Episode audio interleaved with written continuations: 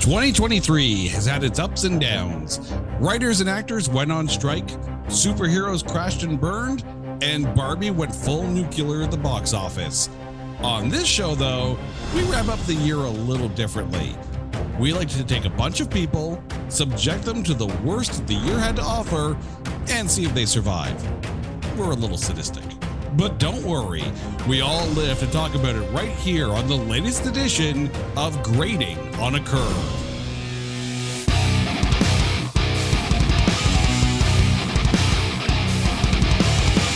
What is up, everyone? Welcome to the end of year special that is Grading on a Curve right here on the It's Not That Bad podcast channel, a proud member of the Pantheon Podcast Network.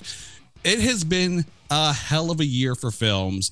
The movie theaters are back open. The writers and the actors are getting paid, so that's a good thing.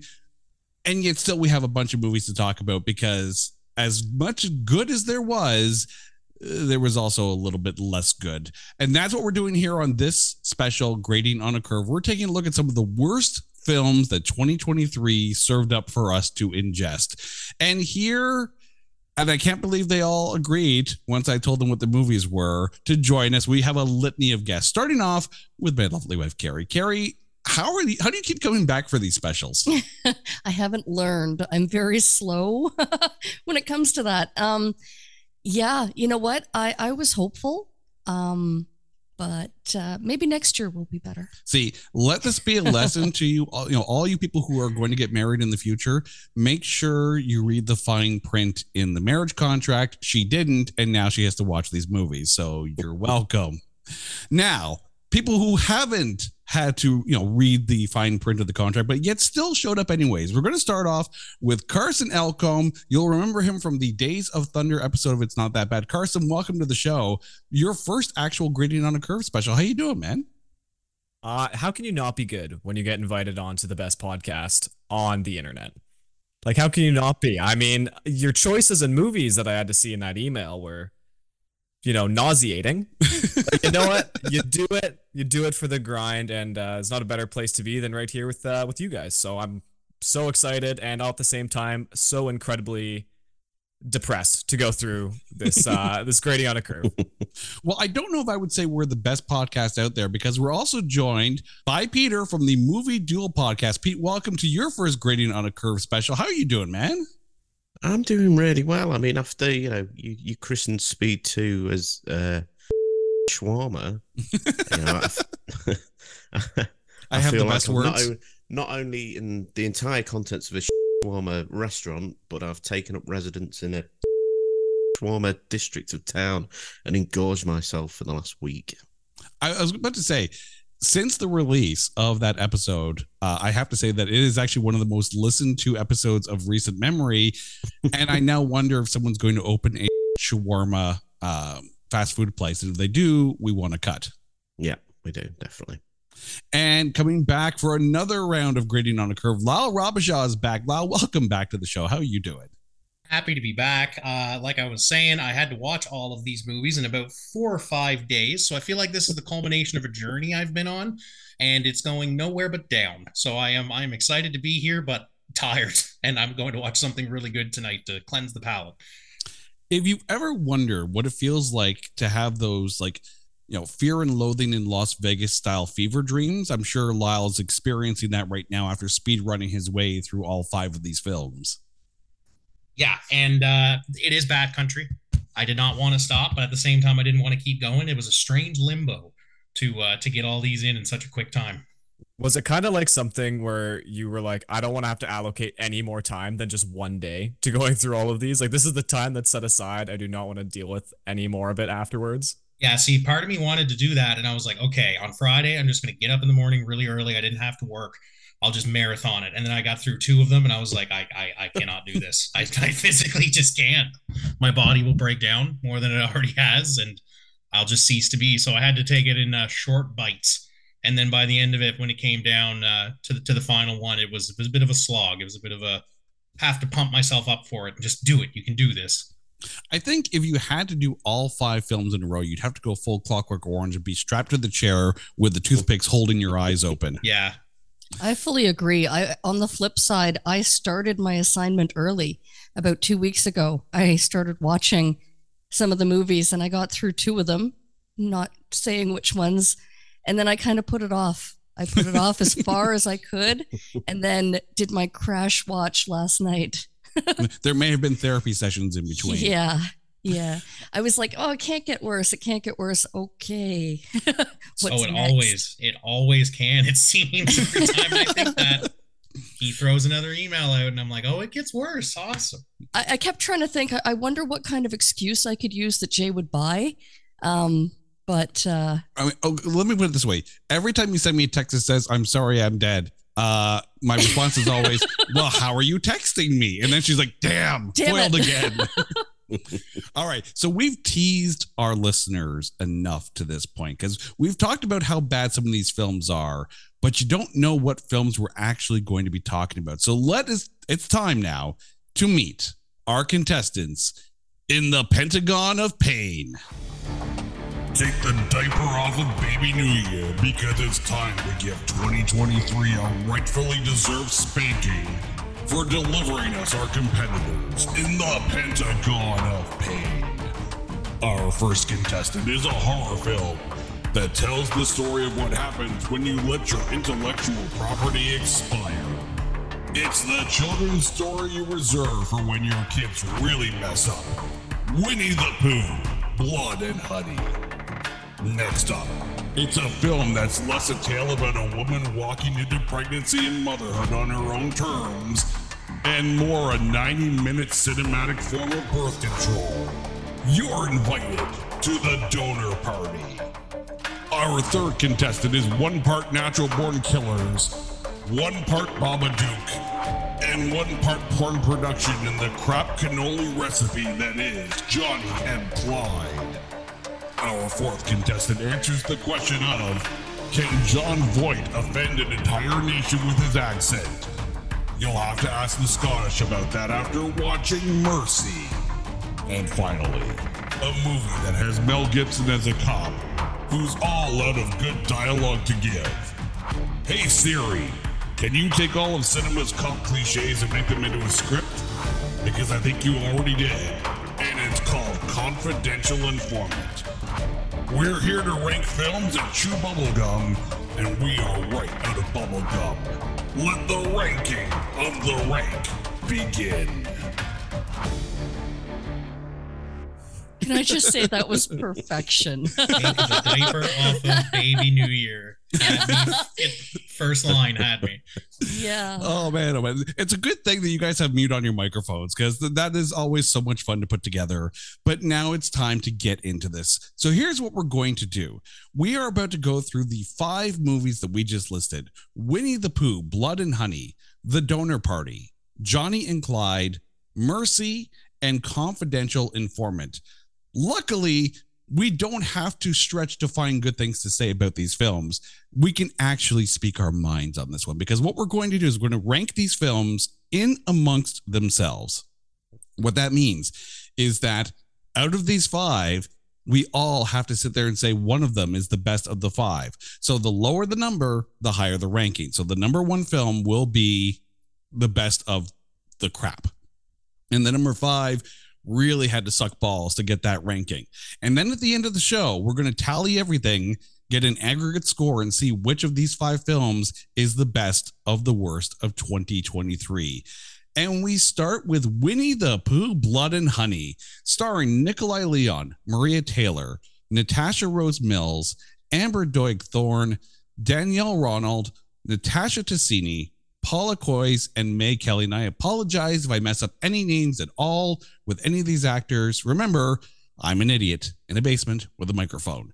The film was written and directed by Rhys Frake Waterfield and was made possible because Winnie the Pooh entered the public domain in 2022. Now, it had to be the Winnie the Pooh that was depicted in the original A.A. Milne storybooks, not the Disney version from the 60s. The budget for this film is an exceedingly exorbitant $100,000. That's it. Domestically, it grossed 1.7 million and worldwide grossed 4.9 million. So hey, it brought in some money. debuted on the February 17th long weekend in theaters, placing 13th. Of course, the number one film that weekend was Quantumania. It debuted with a $120 million box office. The Metascore for this film is 16. And then went over to Rotten Tomatoes. The audience score is right down the middle at 50%, and the tomatometer, a paltry 3%. So we're going to start across the pond with Peter. How are you ranking Winnie the Pooh, and what did you think of this film? Well, we're starting high with me because this was my number one. Wow. Really? Mm. Absolutely. Yeah. I mean, this, I just felt, I thought it was a bunch of fun.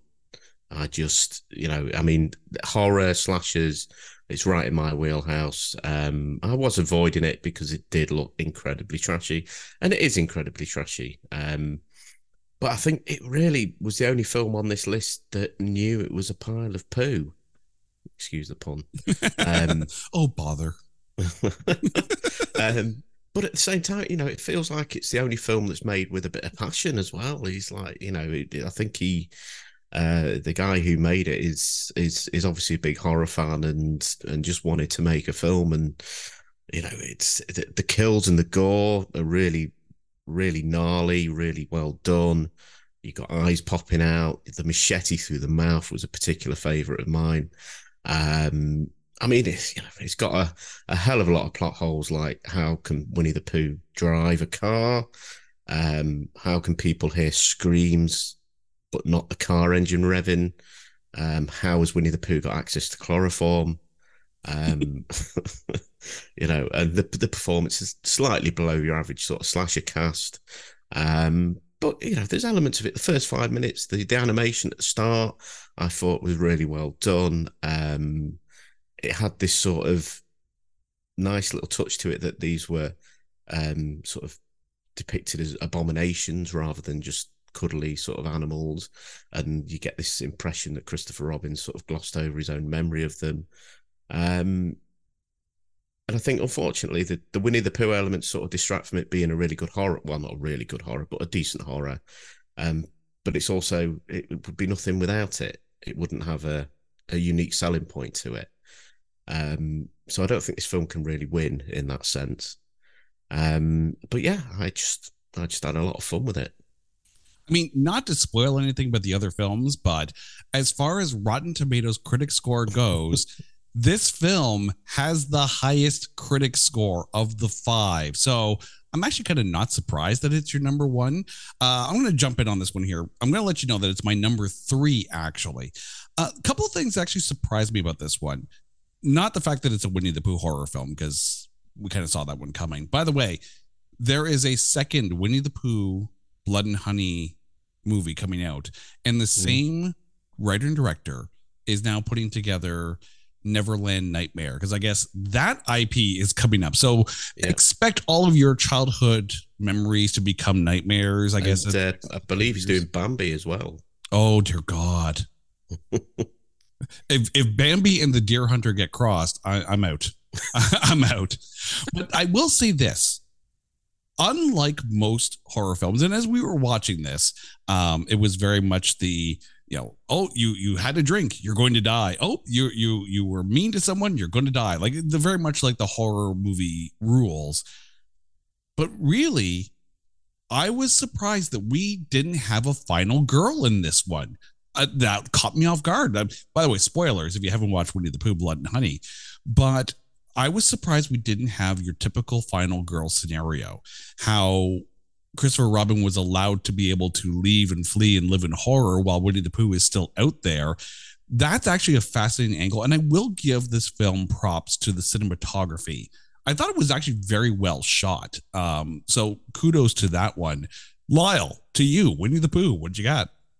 Oh man, um, kind of the same thing. It's my number three as well. I'm in the middle of the road here, and I kind of agree with what you both just said. It's wasted potential as a fan of comic books, I love taking a character and making them something completely different and using the kind of cornerstone pieces to push the story forward. I think there was a huge amount of potential with this. When it got announced, I was one of the few people that was actually kind of excited because I was like, you know what?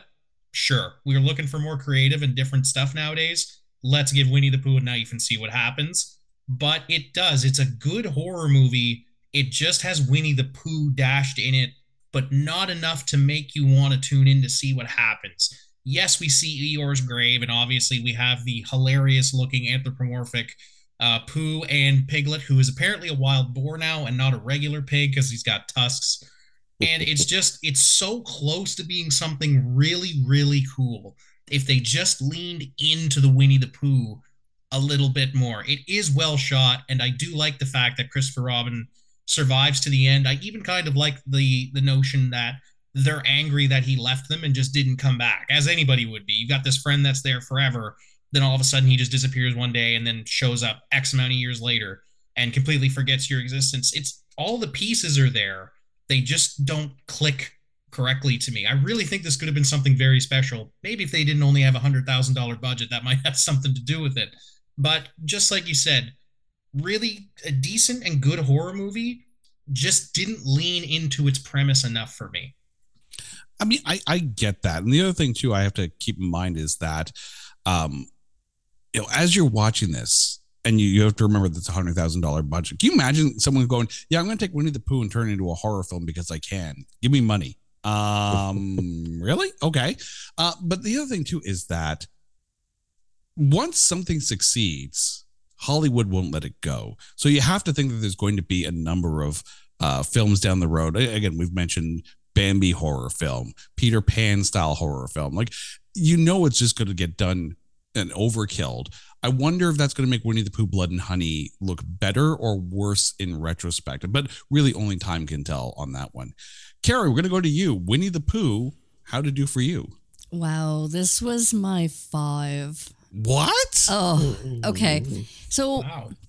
here's the disclaimer that horror is not my genre typically um i actually i find I, i'm i'm kind of looking back i'm reflecting back onto watching it because i didn't think at all that it was beautifully shot or really well produced i kind of likened it more to like Blair Witch or like it, just seemed very campy, quite literally, because they were, you know, at Thousand Acres Woods in the camp. But it it just I don't know, like it it it was so textbook. It it it it checked all the checks of horror movie cliches. Um and I, I don't know. I, I I think I would have been more impressed if they had more like a cocaine bear, like had like an actual bear as Winnie the Pooh. Like I- when it was first announced, I was excited about it. Um, I had grown up with the stories and you know Christopher Robin and Winnie the Pooh and all of his friends that had their own unique, you know, intric- intricacies. But um, I thought this was just awful. Like it, it really didn't sit well with me. I think it was kind of like taking a property from my childhood and making it something horrific and awful. And I, I just didn't enjoy it at all. I'm sorry. it was not my favorite. I mean, I, I'll give it credit because you know the idea of the Christopher Robin revenge I, that makes sense to me.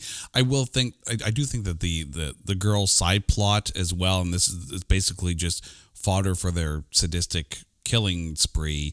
Um, I think if they leaned more into the we're going to seek our revenge against Christopher Robin rather than just have these dual storylines and just you know know in the line of fire might have streamlined the storyline a bit. But again, that's just you know beauty of hindsight. Carson, to you, Winnie the Pooh.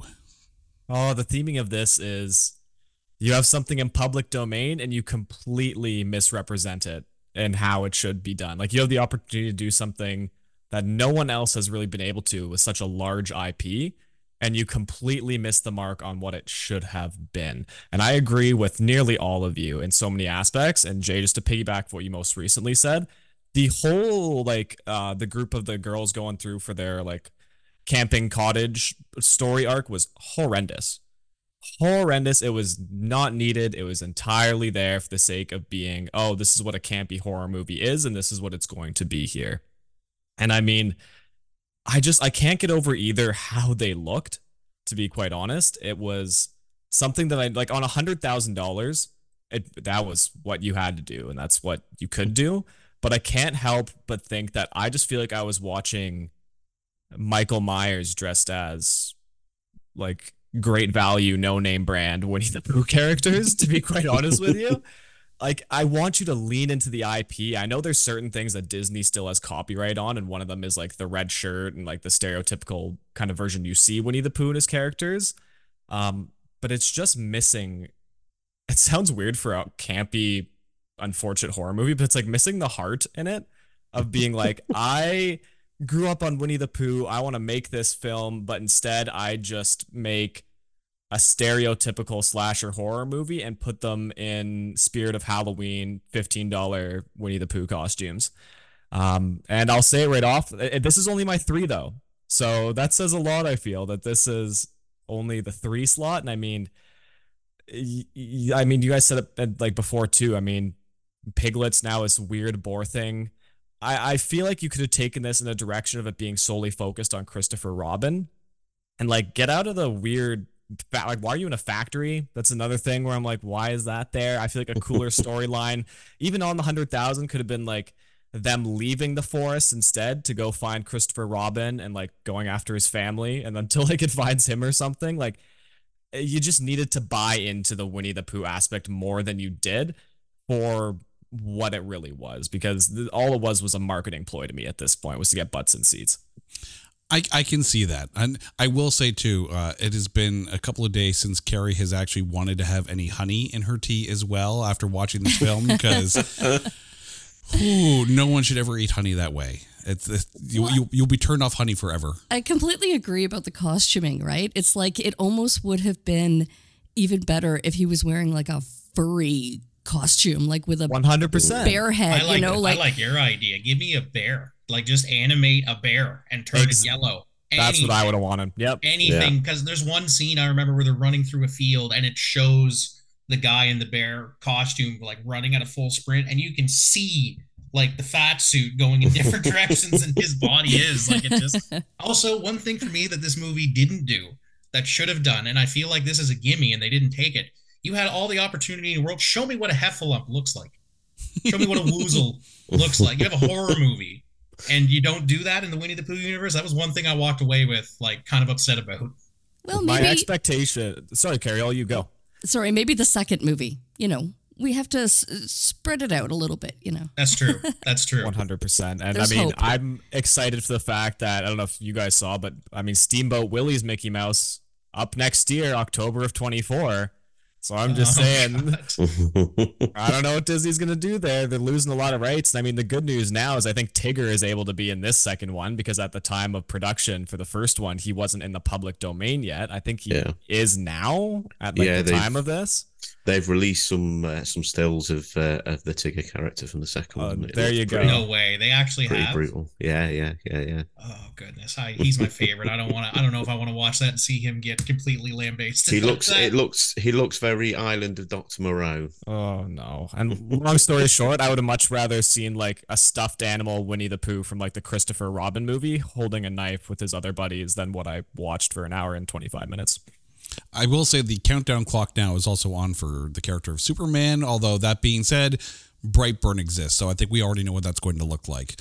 But let's move on to our next contestant here, the Donor Party, starring Malin Akerman, Rob Corddry, Jerry O'Connell, Erinn Hayes, and Bria Henderson. The film is written and directed by Tom Harp. It's actually his first film as a director. There was no budget or box office or Metacritic listed on this film. However, of all the films, this movie has the highest audience score over on Rotten Tomatoes at 64%. But I kind of already spoiled it when it comes to the critic score. The film has a 0% tomatometer. So I think it only fair that we have to start with Carrie on this one. The donor party, how did you rank it? I'm frightened because it's my number one. I get it. I get it.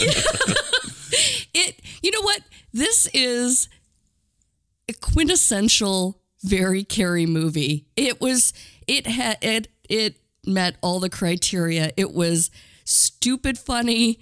It was raunchy and fun from the start to the finish. And it was just like this movie had me guffawing at certain points. And when i was watching it i was visiting my parents. I had my um, my headphones on. So the room is completely silent and i would chuckle. I would just like burst into laughter.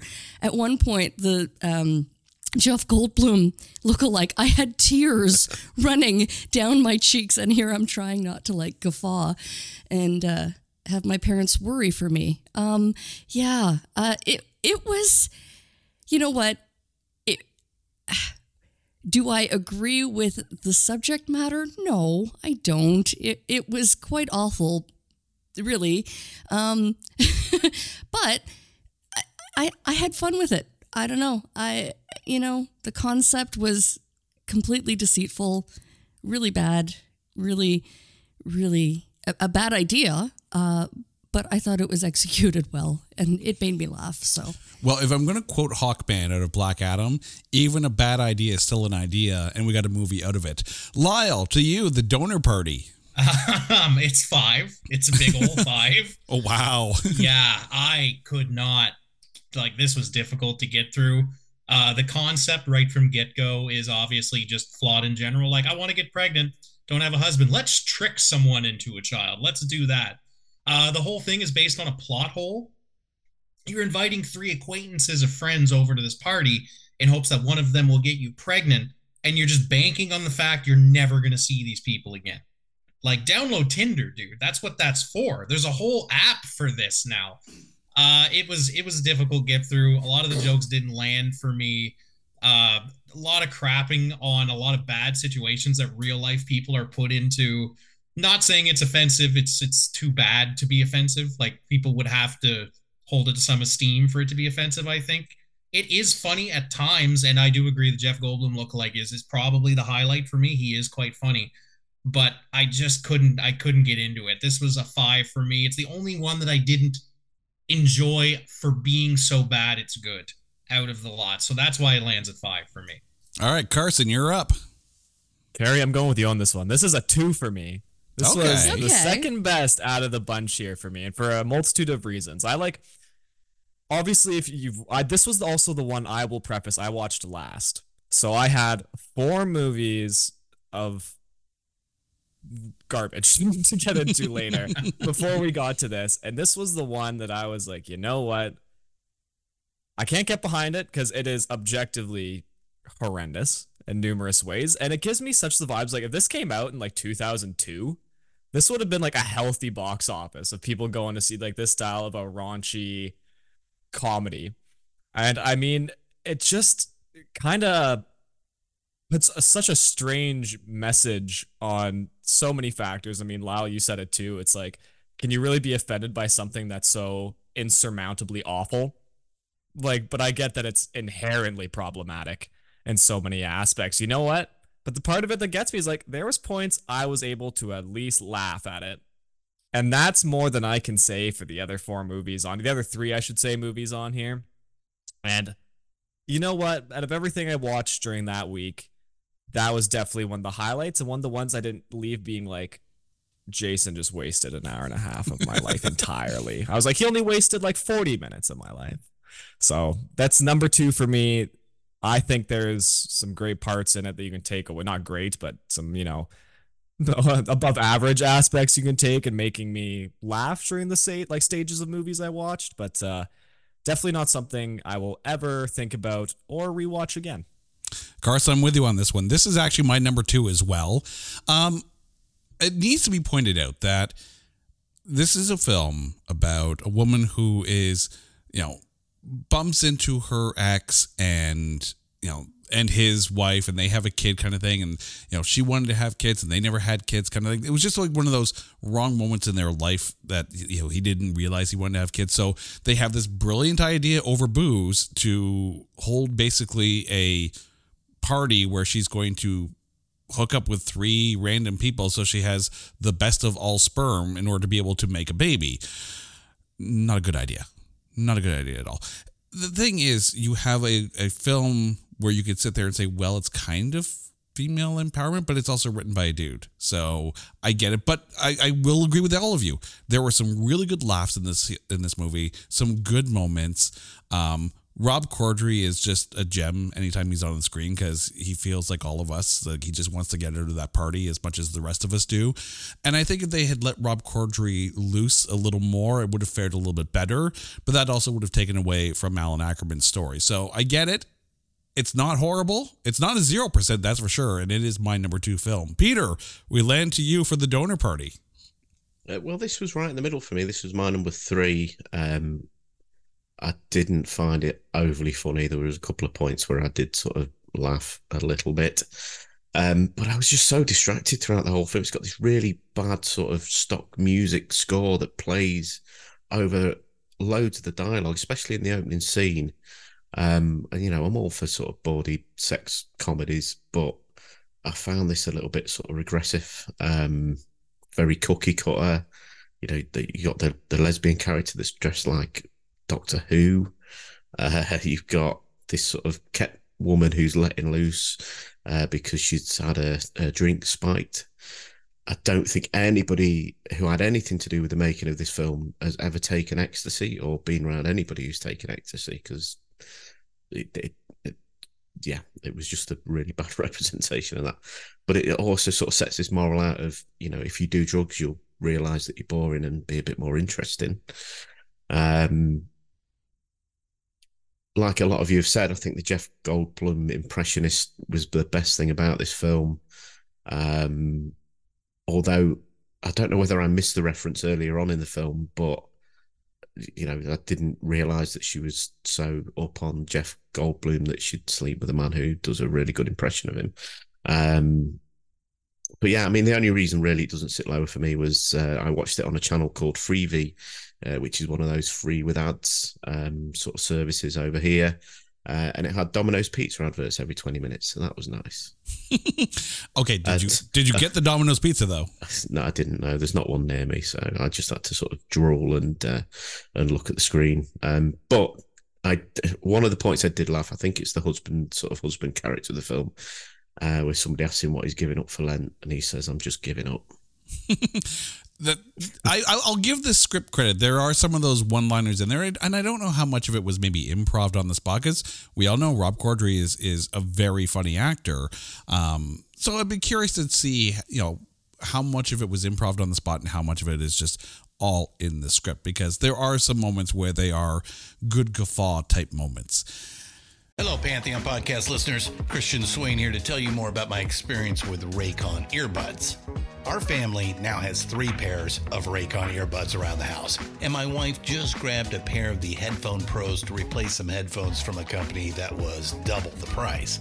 And yes, she loves them. Now, if you haven't pulled the trigger on a pair of Raycons, or even if you have, but you're in the market for another pair because they're just that good, well, now is the time to check them out because they just launched their upgraded model of the best selling everyday earbuds. With Raycon's upgraded everyday earbuds, now you also get active noise cancellation, ergonomic design, and multi point connectivity that lets you pair with two devices at once. New quick charge function, three customizable sound styles, plus awareness mode. Available in a variety of vibrant new colors to complement any and all skin tones. I even have a pair of earbuds in a cool green color. I have tried just about every earbud known to humankind, and these Raycons are fantastic. Seriously, if you've been wanting to check out Raycons, there truly is no better time. You're going to ask yourself why you didn't check them out sooner, and Raycon offers a 30-day happiness guarantee. So, what are you waiting for? Go to buyraycon.com slash Pantheon today to get 20% off your Raycon order, plus free shipping. That's right, you'll get 20% off and free shipping at buyraycon.com slash Pantheon. Buyraycon.com slash Pantheon.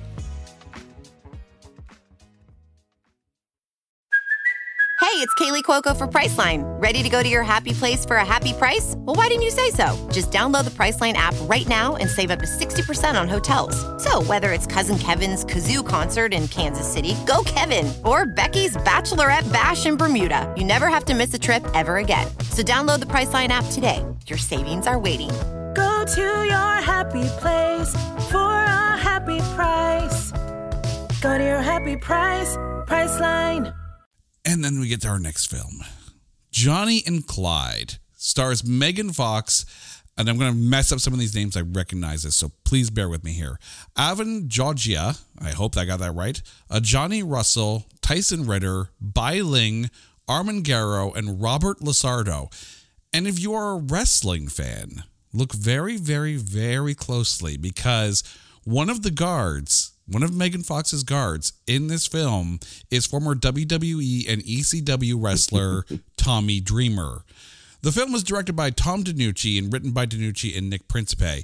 There is no budget or box office listed. The audience score over on Rotten Tomatoes sits at 27% with a very, very round 0% tomatometer. And since I mentioned wrestling, I'm going to pop right on over to Lyle there. Johnny and Clyde, how do you have it ranked? It's my number two. I won't. it's complete nonsense, but I love complete nonsense. So I was actually quite at home here. It feels like a discount Suicide Squad. That's that's what it it right down to Johnny and Clyde basically just being two trips to the makeup chair away from being the Joker and Harley Quinn. It's very very similar. So I was I was along from the ride from the beginning. It's it's such nonsense, especially once you get toward the end and the magical casino security bounty hunter shows up, which did was not on my bingo card for this one at all. Uh, loved the drunk cop who's trying to get revenge for his daughter. Uh, it's it's so bad, it's good, and in the best possible way. I think uh, I'm not going to watch it again. Obviously, I'm not going to go buy the Blu-ray collector's edition of it or anything. But this one for me was the one that I had some of the most genuine fun uh, sitting and watching. Some really good liners. I loved Candle uh, the guy that they went to, whose house they went to first to kind of recruit their little their little posse. Uh, loved the fact that the guy they broke out of the insane asylum just immediately blows himself up. Just the first thing he has to do, he explodes himself. Uh, it was fun. It's my number two. I think uh, Megan Fox, not not necessarily Oscar winning in this one, just the big name for the sake of being the big name. But uh, so bad it was good. So bad it was my number two. No Oscar, but she may get the trash can for this one as well. Uh, Carson, Johnny and Clyde. I wanted to smash my head against a wall during the entirety of this movie. You know when people are like, "No, we're going for the style over substance." This did neither.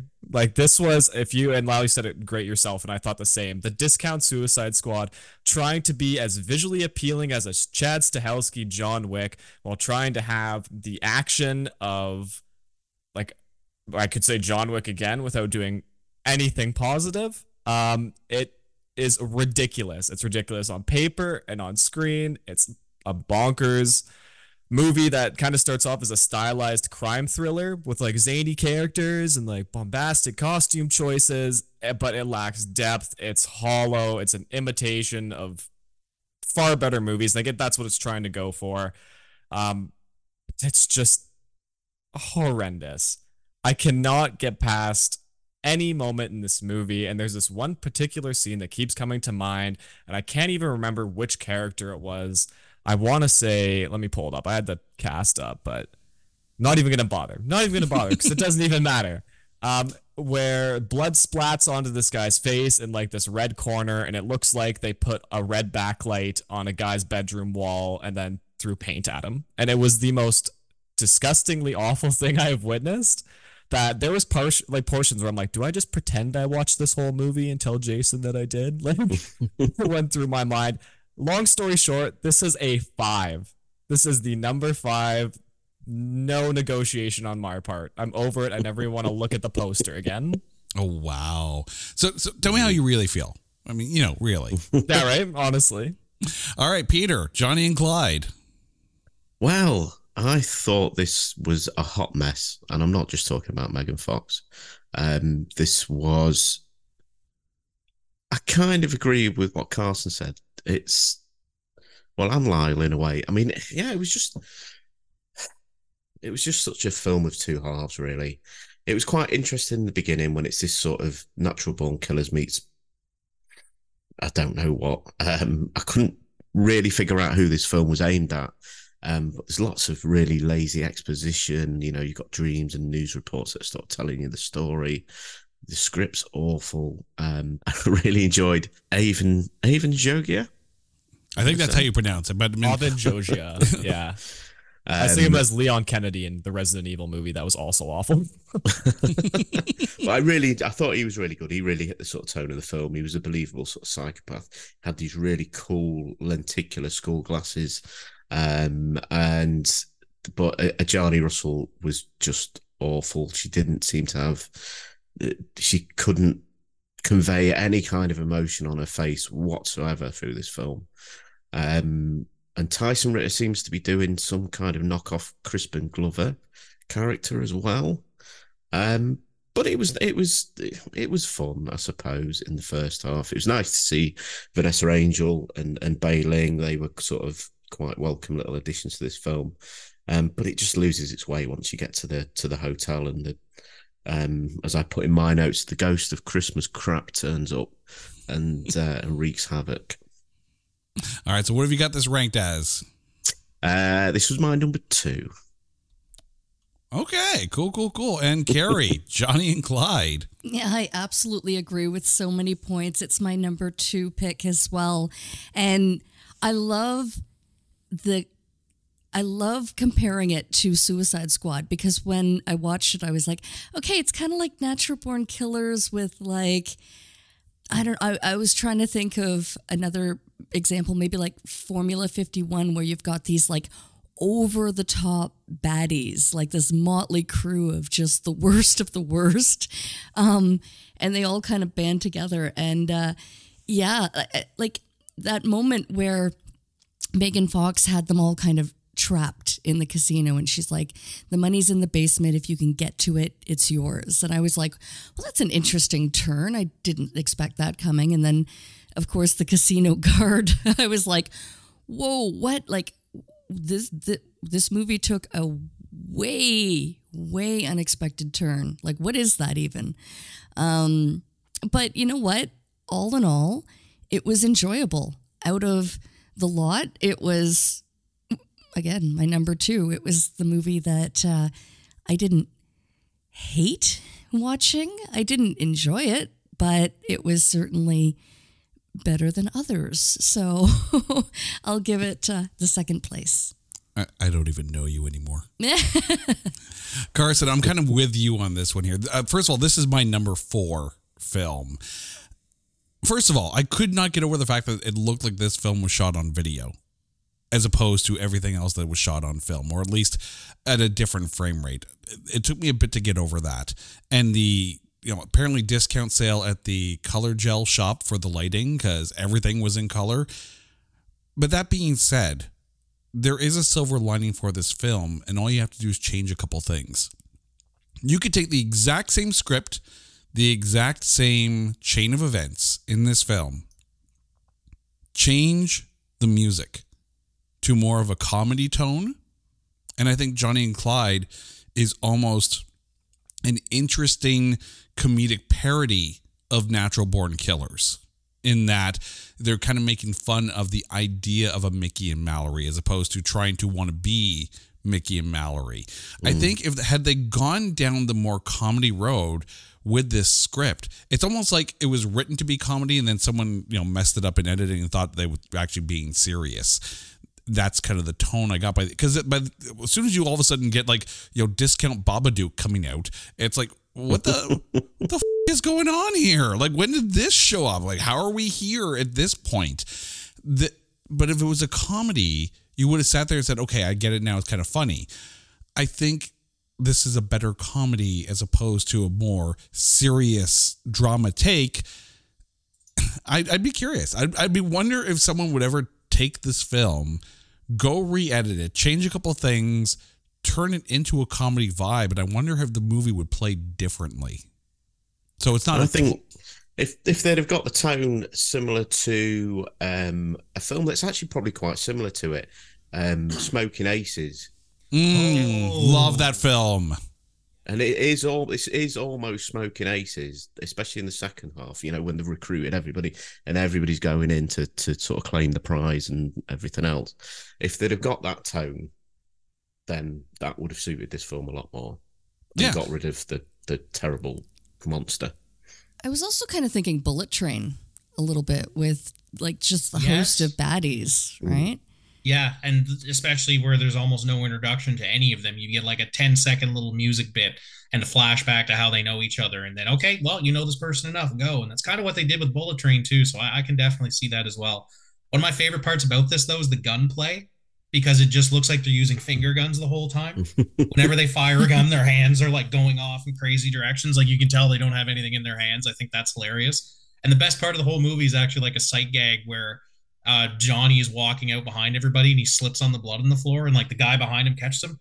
Thanks, yeah, slippery in here. And he just keeps walk. For some reason, that struck me as hilarious. Everyone to watch. For that's the best part of it for me. I feel like I got to toss in at least my generation in here, in the younger side, just seeing uh, the man from Nickelodeon and Ivan Jogia doing what he's doing this entire film, going from like hanging out with iCarly to like whatever this monstrosity is. I just got to make that connection for the, the the my generation out there. So it's absolutely bewildered that this could be in some conspiracy theory the same universe of After High School and Nickelodeon.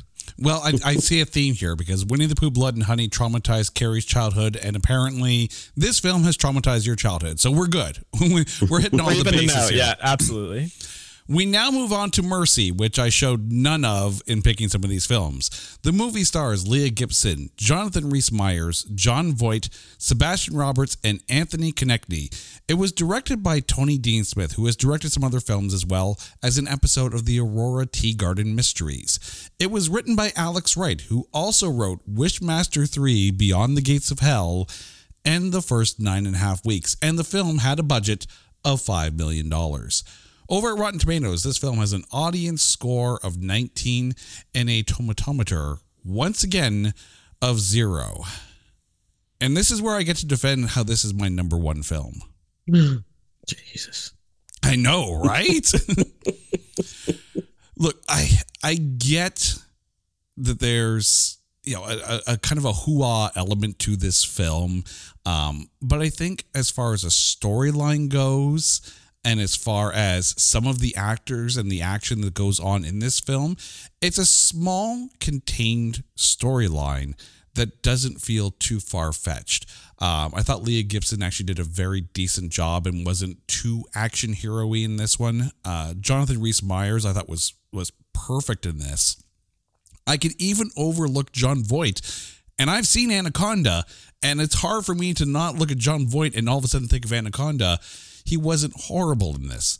I thought the story was good. I mean, yeah, it looks like a made for TV type film, but it doesn't pretend to be anything else. The, are there some moments where I sit there and shake my head and go, "Oh, you're going down that route"? Sure, okay, but compared to the rest, this is the film I would actually wouldn't mind seeing again. I thought it was fairly well done. So for me, this is my number one. Carrie, what did you rate Mercy? It's my three. I. This is of all the movies, you know, the, the I actually really juggled this one. I, I wanted to put it my one, except I'm somewhat broken and couldn't uh, lower the uh, the donor party uh, down the list. But it was okay. This is a good movie. Um, again, it has rewatchability, if that's a word. I've made it up.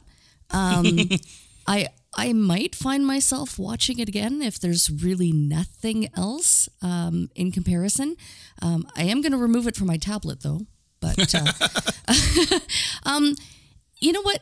I, I I found there were a few things that left me questioning, and that the first one being, at first, why in the hell a mother would not would have that sense of duty and of um uh, just that she had to get involved, right? That that sense of involvement, that sense of um, needing to protect the the hospital when she has her child there. Like as a mom, I'd be like, okay, this is my hospital. I know all of the exits and probably have a security pass. I would be a ghost. I'd be out the door, like, see ya, uh, like going down, and I'm out. but I get that she had that, you know, military training and, and that need to protect her hospital. Um, yeah, that's kind of where it lost it for me. Um, because again, as a mom, I, I, I that just would not be my priority. Um, and then how many brothers were there? Because I mean, from my count, there there was the the one that was kind of the informant, the the police, right, or the patient, and then there seemed to be like what three others, four? Well, I think there were at least three brothers, and then everyone else was like cousin or somehow related. Yeah, okay, because I'm like, where the heck? Like, it, it, seemed at every corner of the hospital, there's another um, family member or somebody of this this gang, this family, and I'm just like, where where these guys come from? Because there were like the four guys at the car, and three. There were three at the car, waiting outside, and then I'm like, where everyone coming up from? Like, I, I don't know. How did this turn so big? And then I kind of felt for the dad. I'm like, he just literally wanted to get to his son, legitimately. I don't think he wanted any of this to happen. So, I it it kind of left me with more questions than I mean, it was enjoyable to watch, but I was just like, why did it play out that way? Why did it have to go this way? You know, I don't know. It's my three. Because right down the line. Ain't no party like an Irish gang party. And an Irish gang party has lots of guns. Lyle, Mercy, what have you got? Well, being from New Brunswick, I can say that there is that many cousins, and they do all show up when you don't need them there. Uh, I'm living that right now, as a matter of fact. It's my number one too, Jason. Okay. It is, my, it is my number one too. Uh, I am a big fan of these kinds of movies. The kind of you're locked into.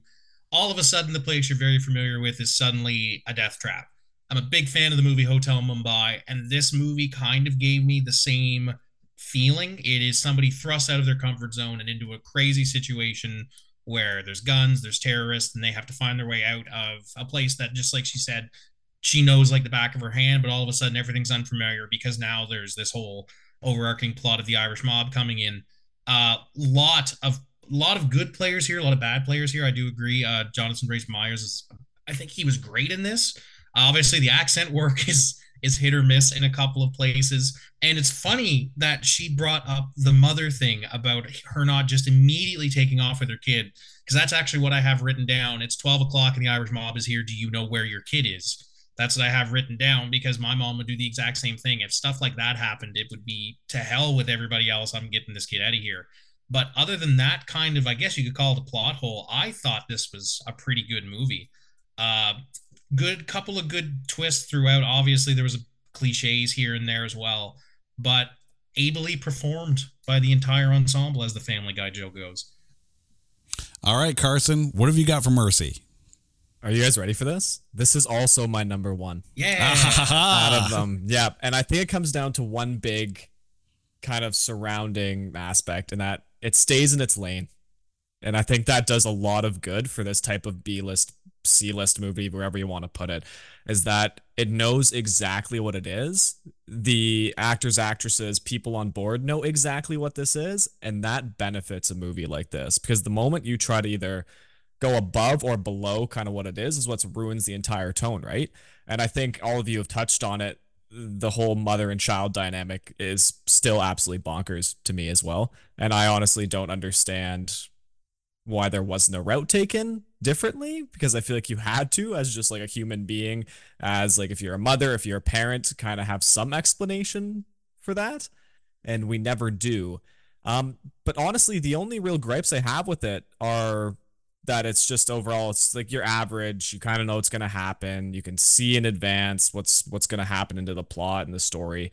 Um, the one thing I just uh, that bothered me is that you could have made it a little nicer off the start by not going into um, oh my goodness, I'm already forgetting her name. Uh, Michelle's kind of military start. I think it would have been cooler if we didn't see all that trauma and it kind of started to slowly pour out as the events of the hospital unfolded. But to like sum everything up, it kind of gave me the vibes of if someone tried to make The Departed, but on a much worse budget and shoved it into one location and uh, and took away everything good about Departed. so like I it's not, which is a terrible kind of comparison. But it just like I feel like that's the tone they were trying to go for of this like internal battle. But I mean, not plot wise, just tone wise for me, if that makes sense. So number one, it is I feel this is going to be called Departing for Hotel Mumbai. perfect, perfect. Uh, all right, Peter, Mercy, how are you? How are you ranking this one? well, I'm afraid I'm going to have to go against the grain here. It's my number four. Okay. This was way down for me. Um, I think it definitely stays in its lane, and its lane is effectively Die Hard. This is Die Hard in a hospital with Irish terrorists instead of That's a better comparison. instead of uh, German terrorists. But Jason, do you remember? I think it was was it Wednesday? I messaged you in the afternoon, or it might have been the morning for you, uh, and said that I literally shouted, "Oh my god!" at my television. I was wondering which movie it was. It was this one. It was this one. It was literally the moment she start, took her shoes off and threw them down. I thought this is this is just becoming a carbon copy of Die Hard. She's got no shoes, and then within five minutes, somebody says the line, "You come to shoot, shoot, don't talk." She shoots him, and she says, "Thanks for the advice." It's exactly the same line from Die Hard, and then uh, within a further five minutes, somebody says, "Yippee ki yay." Okay, And so so it's copy paste. yeah. Um, but you know, I mean, for the the biggest problem is the Irish accent. I can put up with one, maybe two in a film, but fifteen or more in this film are just absolutely terrible. I mean, Jon Voight's Paraguayan accent in Anaconda is infinitely more convincing than his Irish accent in this film. It's the only thing convincing that about him in that movie. um, but yeah, I mean, you just think, well, th- there must be some, you know, at least half decent Irish actors or actors of Irish descent, um, you know, across the pond that that could have filled some of these some of these roles. Um, but I just found it really generic and a, it, just a bit boring, really. I mean, you know, the the leads wearing a vest, you know, that's another high Die Hard comparison. Um, you know, it was just there was so many illogical plot holes. There's a point where the, the police the police get ambushed when the police get ambushed with uh with the brother in the back who's who they're trying to get turn into an informant.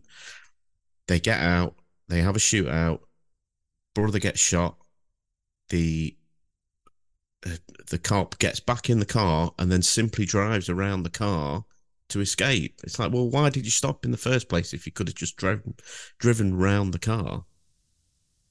Yeah, But there's I'm maybe picking holes there, but it just irritated me. I mean no the- end. it's kind of like and I think we've all covered these bases here. It is. It's a low budget, Die Hard, uh, Hotel Mumbai, uh, the Raid Redemption. You could you could make an argument for some of the aspects there.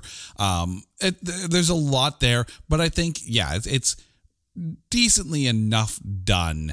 But I can see why there are some of those you know put your head to your forehead kind of or your hand to your forehead kind of moments here. But now we land on Confidential Informant, starring Mel Gibson, Dominic Purcell, Nick Stahl, and Kate Bosworth. The movie was directed by Michael Oblowitz, and anytime I see a director listed and I'm not familiar with the name, I always take a look at their filmography and say, do I recognize anything?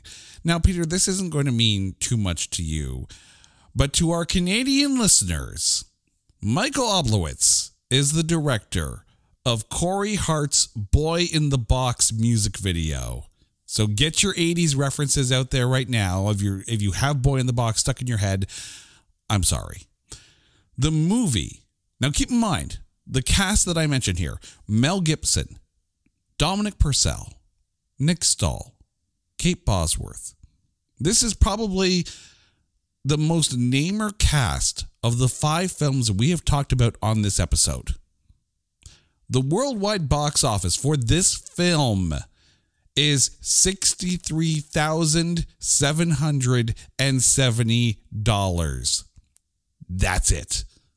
The film has an audience score of 45% and a tomatometer of zero. And Carson, it's your number four.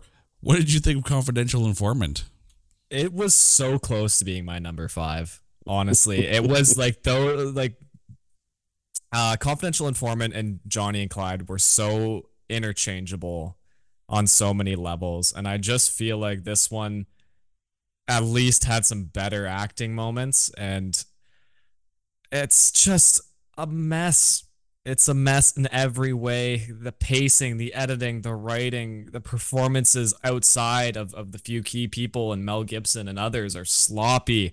The reveals are stepped on. The twists are like untwisted. It it reminds me of a quote from Mario Puzo after he wrote The Godfather in Reverse, where he said, I really wanted to get better at screenwriting, so I went into my local library and got a new book on screenwriting. And the first thing I saw was if you want to get good at screenwriting, first watch The Godfather.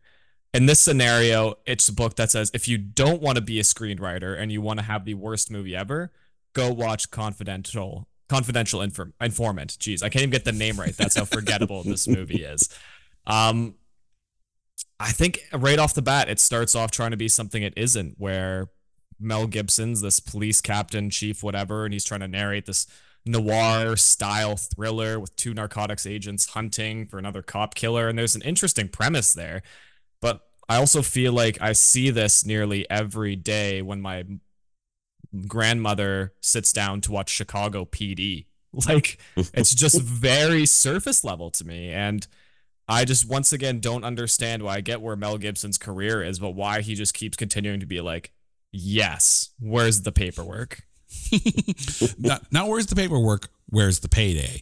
Yeah. Peter, this is this is your number five. How was confidential informant for you?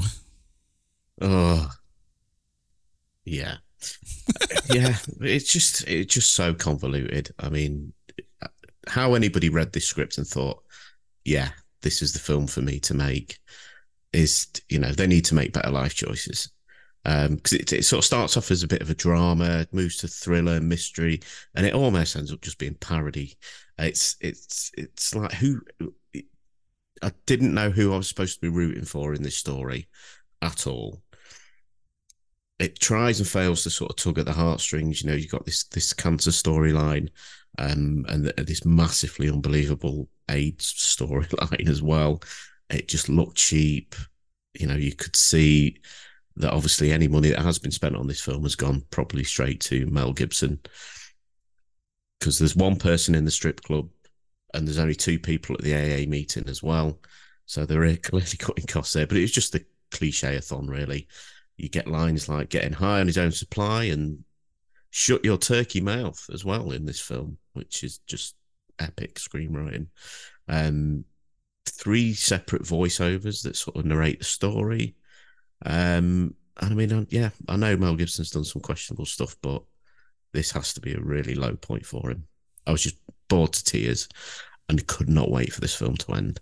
Can I ask like a group question here, Jason? Absolutely. Did anyone else, when they were looking or diving into this movie, never find the English poster and only, I want to say, Yes. like the Russian one? I only found the one that was written in Cyrillic. Yeah, that's Is the that what it is? one I, I, feel really bad for not knowing what it is, but it's the only, it's a completely different language, is the point. And I'm like, was this aimed to be like a more of a foreign film? But I'm also like, this is screams straight to streaming to me, so I don't even know. Well, the thing is, and don't quote me on this, but if I, if I remember correctly, I think the entire worldwide box office did actually come from Russia. So it's possible that it was only released in theaters there, or at least in and around there. But you know, smarter minds will have to go and double check that one here.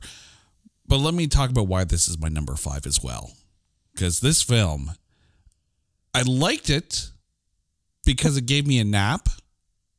It was that bad.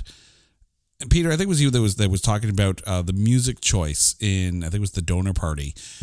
This This was the same, yeah. this film, like you cannot play music during parts of a film. It's okay to have parts where there is no music whatsoever. It was constant. It was all the way through, and it was. There were times when I'm sitting there. It's like, did you just take the song "House of the Rising Sun" and change the lyrics so it wasn't Yeah. "House of the Rising Sun"? Like the f- was going on with this film? Pretty sure they was knocking on heaven's door as well. Yes. Yeah. It, it's it's like they they went to like the the discount bin at your local record store and found the sounds like collection of the 80s. Like the hell. The the, the music sucks. The storyline is so convoluted and not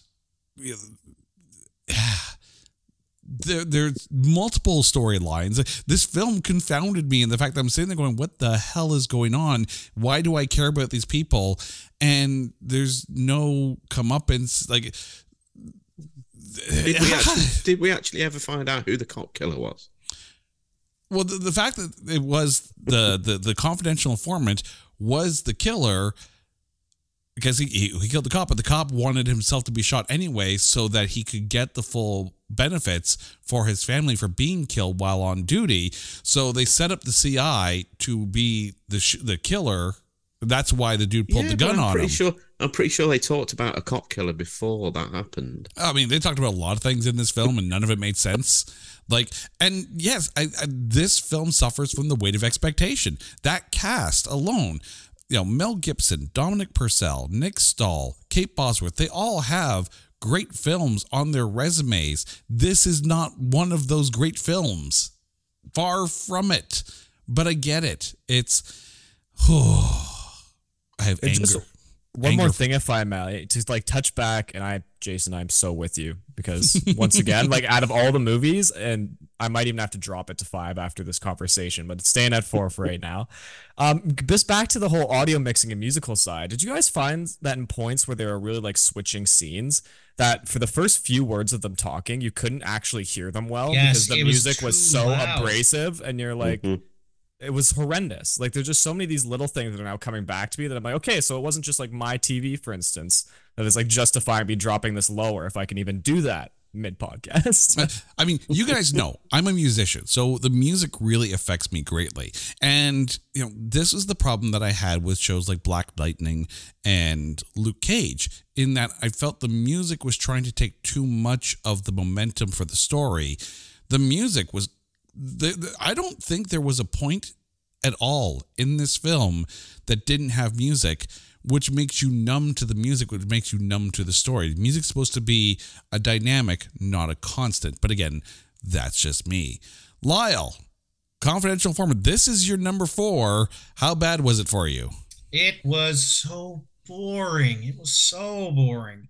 I'll watch a lot of things and put up with it. As long as they're not boring and I don't like find myself checking out. There was a couple times watching this where I actually had to rewind it and listen to a conversation again because I just would not absorb anything. I had no idea what was happening. Uh, and the worst part about it is, like, I'm going to compare it to Winnie the Pooh, Blood and Honey, in not obviously in any way of substance, but because they had something here concept wise. Police detective suffering from cancer makes a deal to get himself shot in the line of duty to get the money. That is an amazing idea. It's like Breaking Bad for cops. Yeah, I Yeah. think that as a premise is incredible. And actually, before I watched these movies, this was the one I was the most excited to see because of the because of the plot and because it had Mel Gibson. The last thing I saw him in was Get the Gringo. That was pretty good. So I was like, maybe this won't be terrible. But just I somebody mentioned it a minute ago. Right as soon as one of the drug dealers looks at the other one, you never get high on your own supply. I was like, oh no, it's gonna be one of those it's just going to be a bunch of cliches piled on top of like the most convoluted and boring cop drama. It does really feel like Law and Order the movie. It, it does, and not not in a good way. Well, Law and Order is more entertaining than this. At least I can watch two or three episodes of that back to back to back, and not just feel tired. This was the one I watched that actually felt like it robbed some time from me I would rather watch 20 straight seasons of Law and Order than rewatch Yeah. this again. because it's just it's just exposition. That's all it is. It's just everybody talking and nobody doing anything. how's no one sat there and said da-dung with all these law and order references all right carrie take us home this is your number four This is my four only because I didn't want to bump Winnie the Pooh, Blood and Honey up to four. it really, I have nothing to say about this movie. Like it, it didn't interest me. It didn't intrigue me. It, it was boring.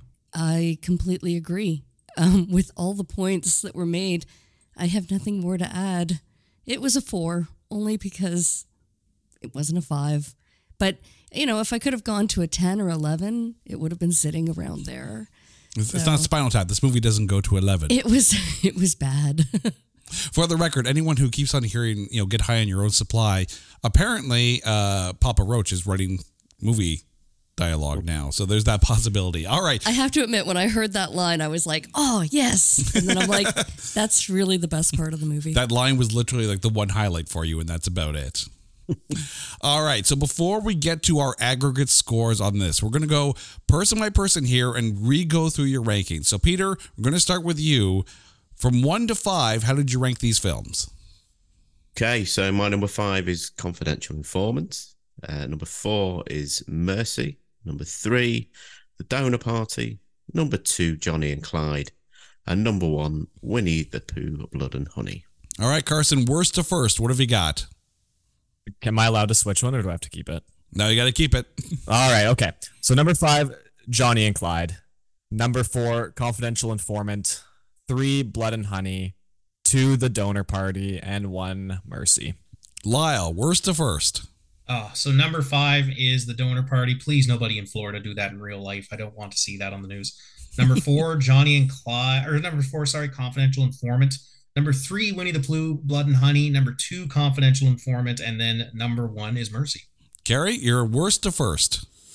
All right, let's see if I can remember them. I'm half asleep here. Um, Winnie the Pooh, Blood and Honey is my five. And then Confidential Informant. Mercy is at number three. Johnny and Clyde sitting at number two. And my first is Donor Party. I'm sorry. And then my uh, my worst to first. Confidential Informant sits at number five. Johnny and Clyde sits at number four.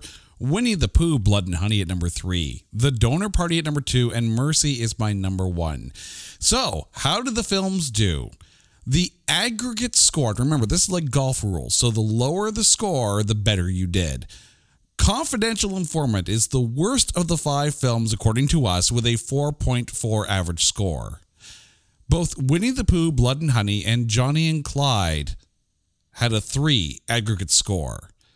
The Donor Party sits with a 2.6 score and our best of the worst of 2023 with an aggregate ranking of num- of 2 is Mercy. So congratulations to Mercy. You sucked the least in 2023. not the uh, not the accolades I'm sure that they're looking for, but the accolades that they get nevertheless. Guys, thank you so much. Before we go, let's go around the horn and find out where we can find you guys on the internet. Peter, we're going to start to you. Tell us all about the Movie Duel podcast, where we can find the show, and where we can find you out there. Okay, so you can find uh, the Movie Duel podcast on all your good podcast stations or apps or wherever you listen to podcasts. Uh, we uh, look at uh, subjects that are based around movies and then pick movies that uh, we think best fits those. Uh, we also have uh, a guest format for which you will hear Jason on one of our episodes of Quick Draw, where we invite somebody on to, to talk about some of the subjects we've talked about before. Um, but yeah, you can find us where you find all good podcasts, including this one. All right, Lyle, where can our listeners find you out there?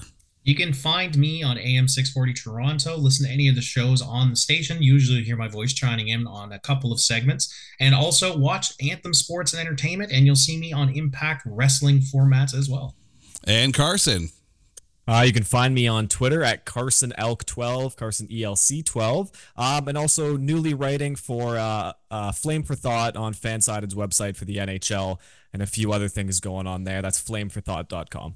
And Carrie, thank you so much as always for agreeing to watch really horrible movies with me. You must really like me or something. well, I did a, you know, since about a week ago.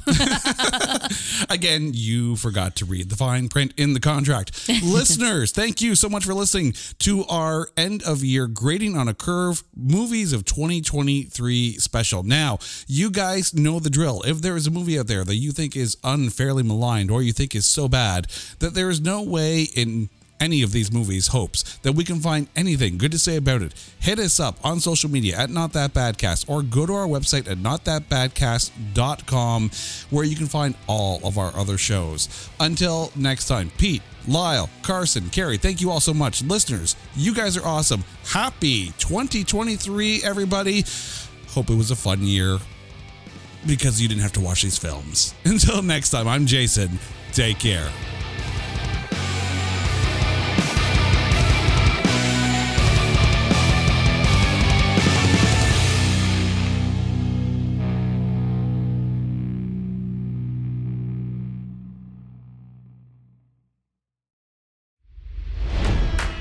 It's NFL draft season, and that means it's time to start thinking about fantasy football. FantasyPoints.com features industry leading experts and prognosticators using proprietary hand charted data to help you score more fantasy points. FantasyPoints.com is the place to go for whatever kind of fantasy football you play. Whether you play fantasy football, daily fantasy sports, or do a little bit of everything, Fantasy Points has the meticulously researched content to guide you to victory. And why wait for the fall? Fantasy Points also covers the new spring football league, the UFL. Join the guru, John Hansen, Scott Barrett, Joe Dolan, and other massive names in the fantasy football universe with an exclusive offer. Use code Pantheon for 15% off any fantasy points package, including the all in package, with access to every article, tool, and data nugget that Fantasy Points has to offer. That's fantasypoints.com and code Pantheon for 15% off at Fantasy Points. Fantasypoints.com, code Pantheon. Score more fantasy points.